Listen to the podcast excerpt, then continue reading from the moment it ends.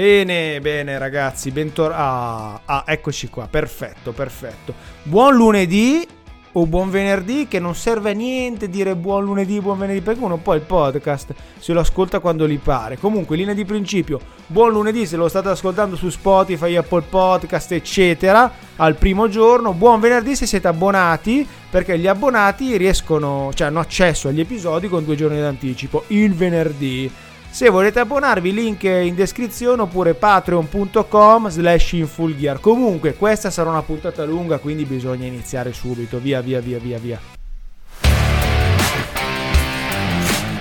Questo è In Full Gear, un libero podcast di opinione, commento e divulgazione dedicato al motorsport ed alla cultura automobilistica e motociclistica.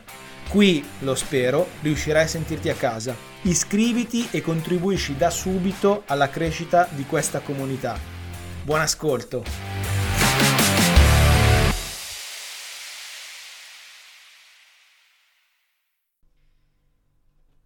Sono moto che hanno l'onore e l'onere di segnare un prima e un dopo e tra le giapponesi questo compito secondo me è spettato alla prima storica Yamaha YZF R1. È stata la prima superbike moderna da 1000 cc della casa di Vata, a chiudere un'epoca in cui la massima cilindrata per le super sportive 4 cilindri, ricorderete, era rappresentata dalla cubatura 750 cc, parlo ovviamente delle superbike 4 tempi. Per presentare quella che sarebbe diventata una pietra miliare, Yamaha scelse l'EICMA, il Salone del Motociclo di Milano del 1997, che all'epoca si teneva presso la fiera di Milano City e che in quell'anno aveva visto un'ulteriore espansione riutilizzando gli spazi del vecchio stabilimento dell'Alfa Romeo. Sì, perché l'area fieristica sorgeva e sorge tuttora, anche se poi il salone è stato spostato al Portello, il quartiere di Milano che ospitava gli stabilimenti produttivi dell'Alfa Romeo e in questa area fieristica vennero tolti i veli ad una motocicletta sbalorditiva e che aveva saputo rispettare una serie di principi inossidabili: potenza, leggerezza, compattezza.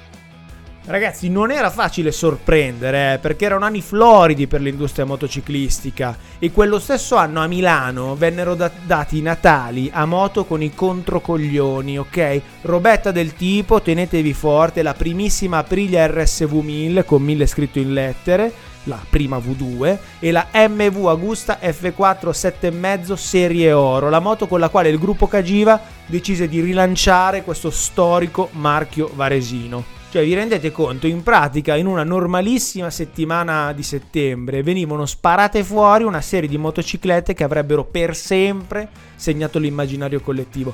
Impressionante paragonato ad oggi, dove dobbiamo cercare novità e svolte con il lanternino. E Milano, con la sua EICMA, era letteralmente il centro del mondo a due ruote e la spumeggiante situazione verrà confermata dalle vendite dell'anno successivo, il 1998, che dopo 15 anni di depressione tornarono ai livelli degli anni 80.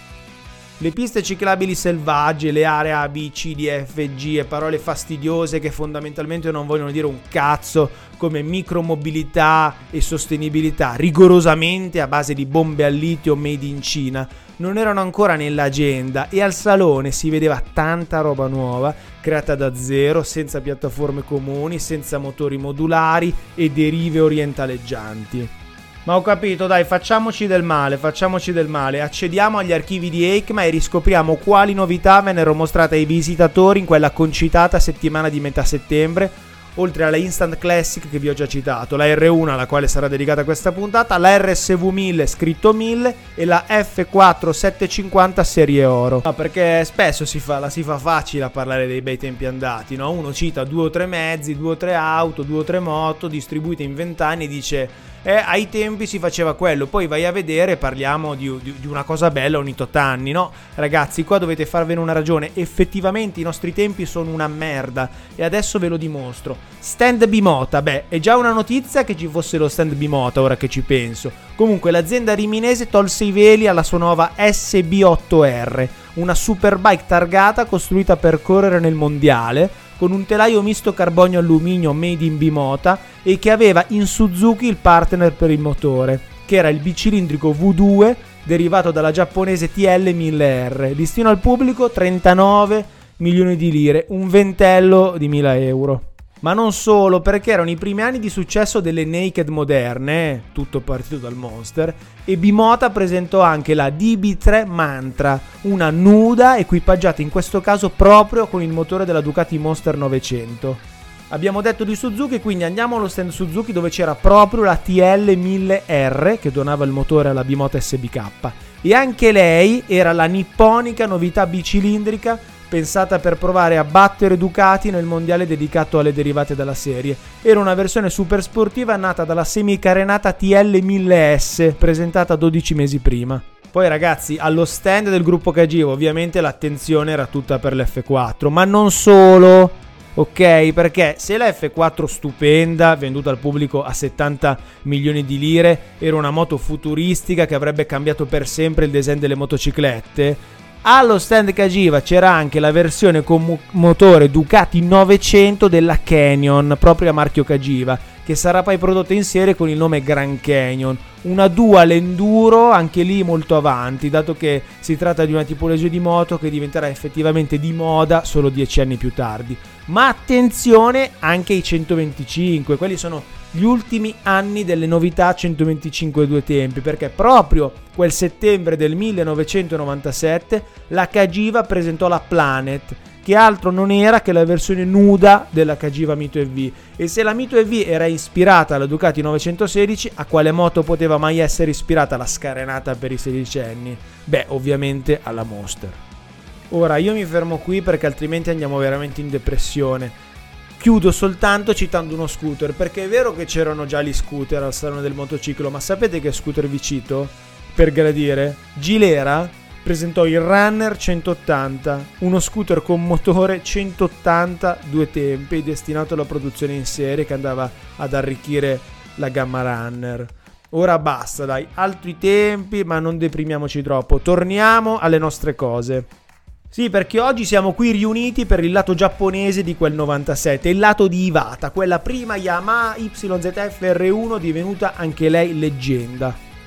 Vedete, quando trattiamo le motociclette di casa nostra sappiamo praticamente tutto su chi le ha progettate e disegnate, i Massimo Tamburini e Sergio Robbiano, MV, Bimota, Ducati, i Luigi Dalligna per il RSV4, i Miguel Galluzzi, anche lui in Aprilia e ancora prima Ducati Monster e Cagiva Raptor nate dalla sua matita, o più recentemente Andrea Ferraresi per le nuove Ducati Panigale, per non parlare dei Bertone, dei Giugiaro, dei Pininfarina per le quattro ruote, questi sono i nomi che giusto ora mi vengono in mente e che sono comunque ben radicati eh, nell'immaginario collettivo degli appassionati di auto e di moto in Italia.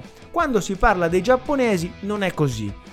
Ora non so perché, eh, chissà, forse perché pensiamo che siano ferri più freddi con meno personalità, tendiamo a disumanizzarli oppure tendiamo ad umanizzare troppo le moto italiane, non lo so, ma sembra che le giapponesi vengano da un altro mondo, parlo delle moto, eppure non sono state proiettate in Europa dagli alieni, eh, non sono frutto di una complicata materia oscura, sono anche loro il risultato della creatività degli uomini, in questo caso di un ingegnere chiaramente giapponese. Il suo nome è Kunihiko Miwa Ora lo sapete, era lui il leader del progetto della prima R1. Durante il periodo in cui lavoravo al blog di Infulgar mi è capitato spesso di incontrare manager, dirigenti e tecnici giapponesi.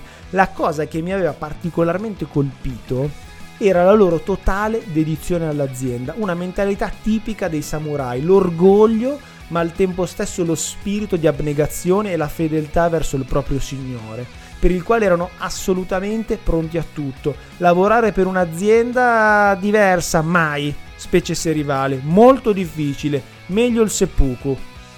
Non a caso Miva, eh, no, no, non ha compiuto il tetro ma affascinante rituale dei samurai, eh e non è divenuto un Ronin, Ronin che nella cultura giapponese erano i samurai decaduti o rimasti senza signore, ma è oggi un alto dirigente di Yamaha Motor, la potente casata della prefettura di Shizuka. Vabbè dai, parentesina per chi ha letto qualcosa di quegli anni. Comunque, a Miva e alla sua squadra si deve anche il telaio, che era l'ormai celeberrimo Delta Box già visto sulla FZR 1000 ma qui proposto in una seconda evoluzione, Delta Box 2 appunto, realizzato in alluminio e io ricordo bene le esagerate saldature a vista che chiudevano la sua struttura. Perché mio papà aveva la 2000 se non sbaglio, 2000-2001, non, non la primissima ma comunque quella serie lì. E io, io, ero un, nano e queste, a parte che la R1 era enorme per me, altro che compatta, avevo 7-8 anni. E, no, 10 anni. E queste saldature erano altrettanto giganti. Non so perché mi, mi rimangono in mente le saldature del Delta Box.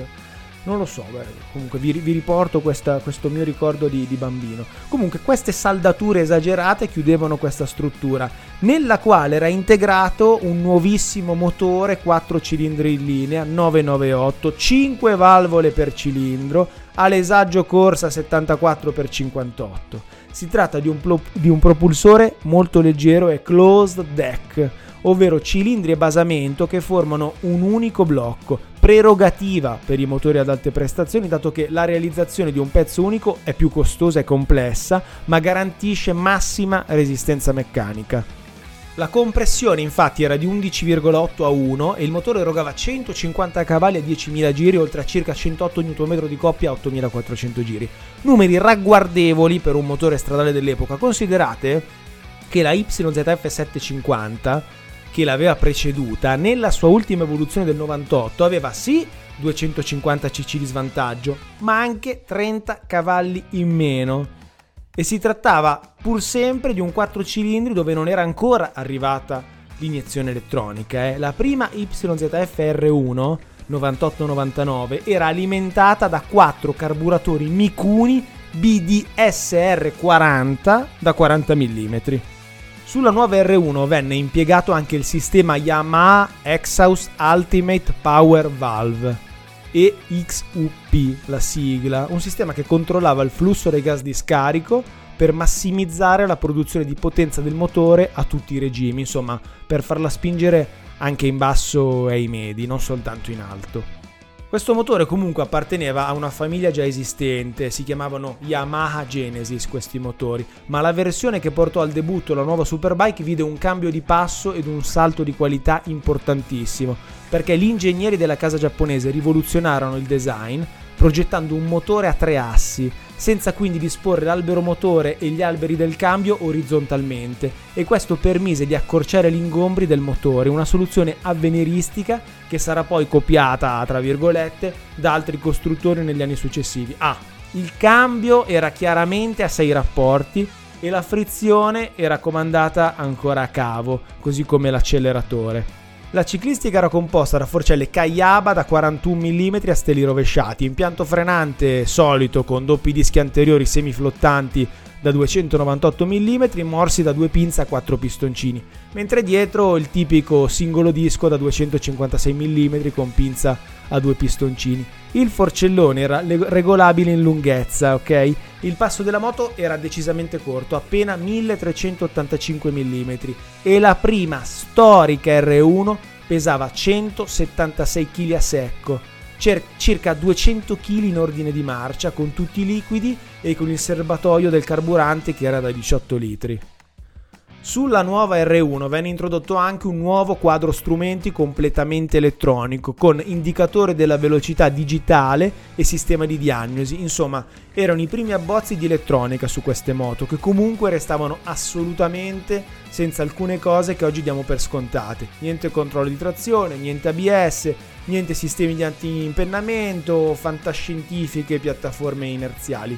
Tutto rigorosamente a polso. Già, già, a polso. Infatti il modello 9899 venne ricordato per essere una moto scorbutica, violenta, insomma sarebbe facile dire ignorante, sì, ma quei 150 cavalli dell'epoca erano davvero pericolosi e ne ha ammazzati parecchi. La R1 era una superbike di successo, riempiva i passi ogni weekend, riempiva gli autodromi, ma rischiava di riempire anche i cimiteri. Per questo negli anni successivi Yamaha lavorò molto sull'erogazione, a partire dalla fine del 99, aggiornando i vari model year con migliorie concentrate proprio su questa area del progetto. L'introduzione dell'iniezione elettronica arrivò nel 2002 con la seconda serie della moto, rivista anche esteticamente a livello di Delta Box, con alcuni irrigidimenti. La rigidezza del Delta Box crebbe infatti del 30% e questa rivoluzione, l'abbandono dei carburatori e l'inizio dell'era del controllo elettronico del carburante, consentì a Yamaha di offrire ai clienti modelli sempre più potenti, ma sempre meno propensi alla produzione sì di emozioni, ma anche di vedove, come l'F-104 Starfighter della Lockheed, che negli anni 60 era una vibrante incognita per i piloti da caccia delle aeronautiche occidentali. Detto questo, la primissima R1, pur con i suoi vizi di gioventù e i suoi difetti, si rivelò una pietra miliare per il motociclismo mondiale, come l'F-104 per l'aviazione. Punti in comune? Beh, allora, prestazioni molto elevate per l'epoca, Ridefinizione degli standard moderni per quanto riguarda la realizzazione del motore e del cambio. Velocità decisamente alte. L'F-104 fu il primo aereo da combattimento in grado di volare a Mach 2, ovvero ben oltre i 2000 km/h, per lunghi periodi di tempo, mentre la R1 del 98 di serie sfiorava i 280 km/h, anche se non era la più veloce dell'epoca. Ma soprattutto la cosa che univa questi due mezzi era la fama di mietere vittime. L'F-104 era soprannominato con la parola tedesca di Wittenmacher, scusate, scusate germanofoni per la pronuncia, ovvero fabbrica vedove, ma perché un aereo americano si porta dietro un neologismo tedesco, vi domanderete. Beh, eravamo negli anni più intensi della guerra fredda, tra fine anni 60 e fine anni 70. La Germania era divisa in due e gli sforzi dell'Alleanza Atlantica, quindi degli Stati Uniti, erano imponenti in Germania Ovest. La Repubblica Federale fu lo Stato estero che dispose di più velivoli, oltre 900, una enormità, e gioco forza eh, ne perse più di tutti quasi 300, anche a causa di un addestramento che nei decenni successivi non venne ritenuto adeguato rispetto allo scenario strategico e meteorologico europeo. Banalmente, i piloti di F-104 venivano addestrati negli assolati deserti americani e andavano poi a prestare servizio nella nuvolosa e nebbiosa Mitteleuropa. Ma non solo, ci fu dietro anche un piano di manutenzione altrettanto lacunoso, ma tant'è, gli F-104 cascavano, portavano con loro i piloti e lasciavano sole mogli e figli. Quindi ecco la spiegazione del nomignolo tetro, fabbrica vedove. Quindi direi che è il caso di affrontare il tema difetti, no, non dell'F104 per carità di Dio, ma della YZF-R1 della Yamaha, sia per dovere di cronaca, sia per darvi un servizio in più, qualora foste interessati all'acquisto di un modello della prima ora, come si suol dire, ovvero la Mark I, la 9899. Allora, la R1 subì alcuni richiami, quindi problemi reali riconosciuti subito da Yamaha. Sto parlando di problemi relativi al cestello della frizione, al portacorone e al parastrappi, quindi occhio a quella sezione del gruppo di trasmissione. Inoltre, su alcuni modelli era stato installato in origine un manicotto del radiatore che si allentava molto facilmente, ma direi che è un problema questo che essendo passati vent'anni se doveva succedere è già successo, potete anche non guardare. Ma le vere bestemmie riguardavano il cambio. In particolare gli ingranaggi e i selettori della prima e della seconda marcia erano molto sensibili alle cambiate troppo lente, ma rotture ovviamente vennero riportate anche con utilizzi particolarmente intensi, legacy track day, insomma erano cazzi.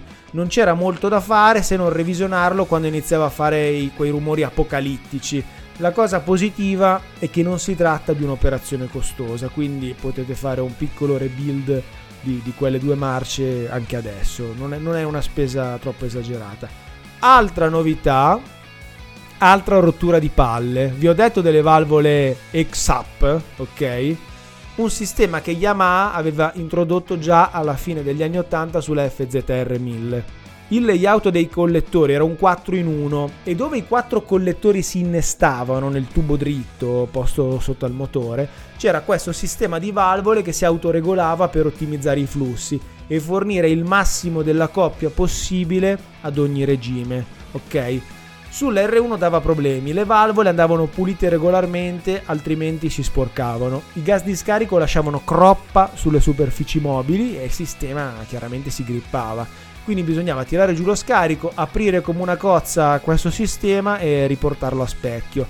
Comunque, qua dico la mia, dico la mia Parliamo di un 4 cilindri 1000 con 4 carburatori che girava a 10.000 giri da 150 cavalli. Cioè non sono sinceramente sorpreso, ma evidentemente questa accortezza non era diffusa. Io sinceramente la prima cosa che, che avrei fatto ogni 6 mesi era pulire queste valvole. Non so, ragazzi, si sporcano i corpi farfallati delle auto Euro 6 iniezione. Vabbè, vabbè, evidentemente non facevano così. Comunque, a lungo termine vennero segnalati problemi di ossidazione all'impianto elettrico dietro la strumentazione facilmente verificabile a vista. Quindi voi togliete la strumentazione, rimuovete il dashboard o il cupolino e guardate un po' come è messa la situazione. Sintomo blackout di corrente, cioè vanno, va via la corrente, vi si spegne la strumentazione.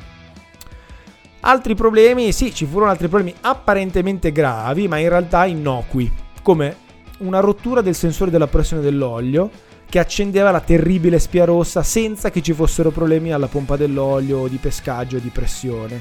Eh, Yamaha negli anni rivedrà il sistema in cui era collocato questo sensore. Praticamente era, sì, era in, in, un tubo, questo sensore si staccava, ballava dentro, non rilevava più il livello, ma era tutto a posto. Non vengono segnalati problemi di grippaggio che io sappia, quindi Oh, per il resto era una bomba, eh. Parliamo comunque di una moto che a breve farà 30 anni, che si portava appresso una serie di novità assolute, cioè a trovarne di così. Insomma, diciamo che tra quelle che presentarono a EICMA che vi ho citato, tipo la Priglia o tipo l'MV, ecco, diciamo che è, è, è molto più affidabile. Ecco, non è che ci vuole essere tanto, ma non è così bella secondo me, ma andate tranquilli. Eppure per vederla correre nel mondiale Superbike dovremo aspettare diversi anni, 5 per la precisione, sì, perché il cambio dei regolamenti che consentirà alle 4 cilindri 1000 di prendere parte al massimo campionato per le derivate dalla serie scatterà solo nell'estate del 2002, con effetto a partire dal mondiale 2003. Dal 98 al 2002 la Superbike di Yamaha eleggibile per le competizioni ridate fu la bellissima Yamaha R7, con la quale la prima R1 condivide in sostanza diciamo, il design complessivo della moto e l'introduzione già in origine dell'iniezione elettronica. O meglio, diciamo che l'R7 condivide le cose con l'R1, perché la R7 venne costruita nello stesso periodo della R1 proprio per questo scopo per sostituire la non più competitiva YZF 750. La R7 venne prodotta in una serie limitata di 500 esemplari, il limite che era richiesto dalla FIM per raggiungere il minimo di omologazione Superbike. E un'altra sport bike realizzata sulla scia della R1 fu la R6. Niente a che vedere come diffusione eh, con la R7 perché la RS è stata una moto pensata per la nuova classe Super Sport, 4 cilindri in linea, 600 cc in vendita dal 99, una moto che per oltre 20 anni l'ha fatta da padrona nel suo segmento, fuori e dentro la pista. Hanno vinto almeno 3 generazioni di piloti con la R6, forse 4. Ma quanto costava questa R1? Beh, nel 98 era in vendita a circa 22 milioni di lire, quindi a spanne 11.000 mm, euro. Mentre per portarsi a casa la versione stradale della R7 di milioni ce ne volevano più del doppio, ovvero 50, ok? Pari a 25.000 euro.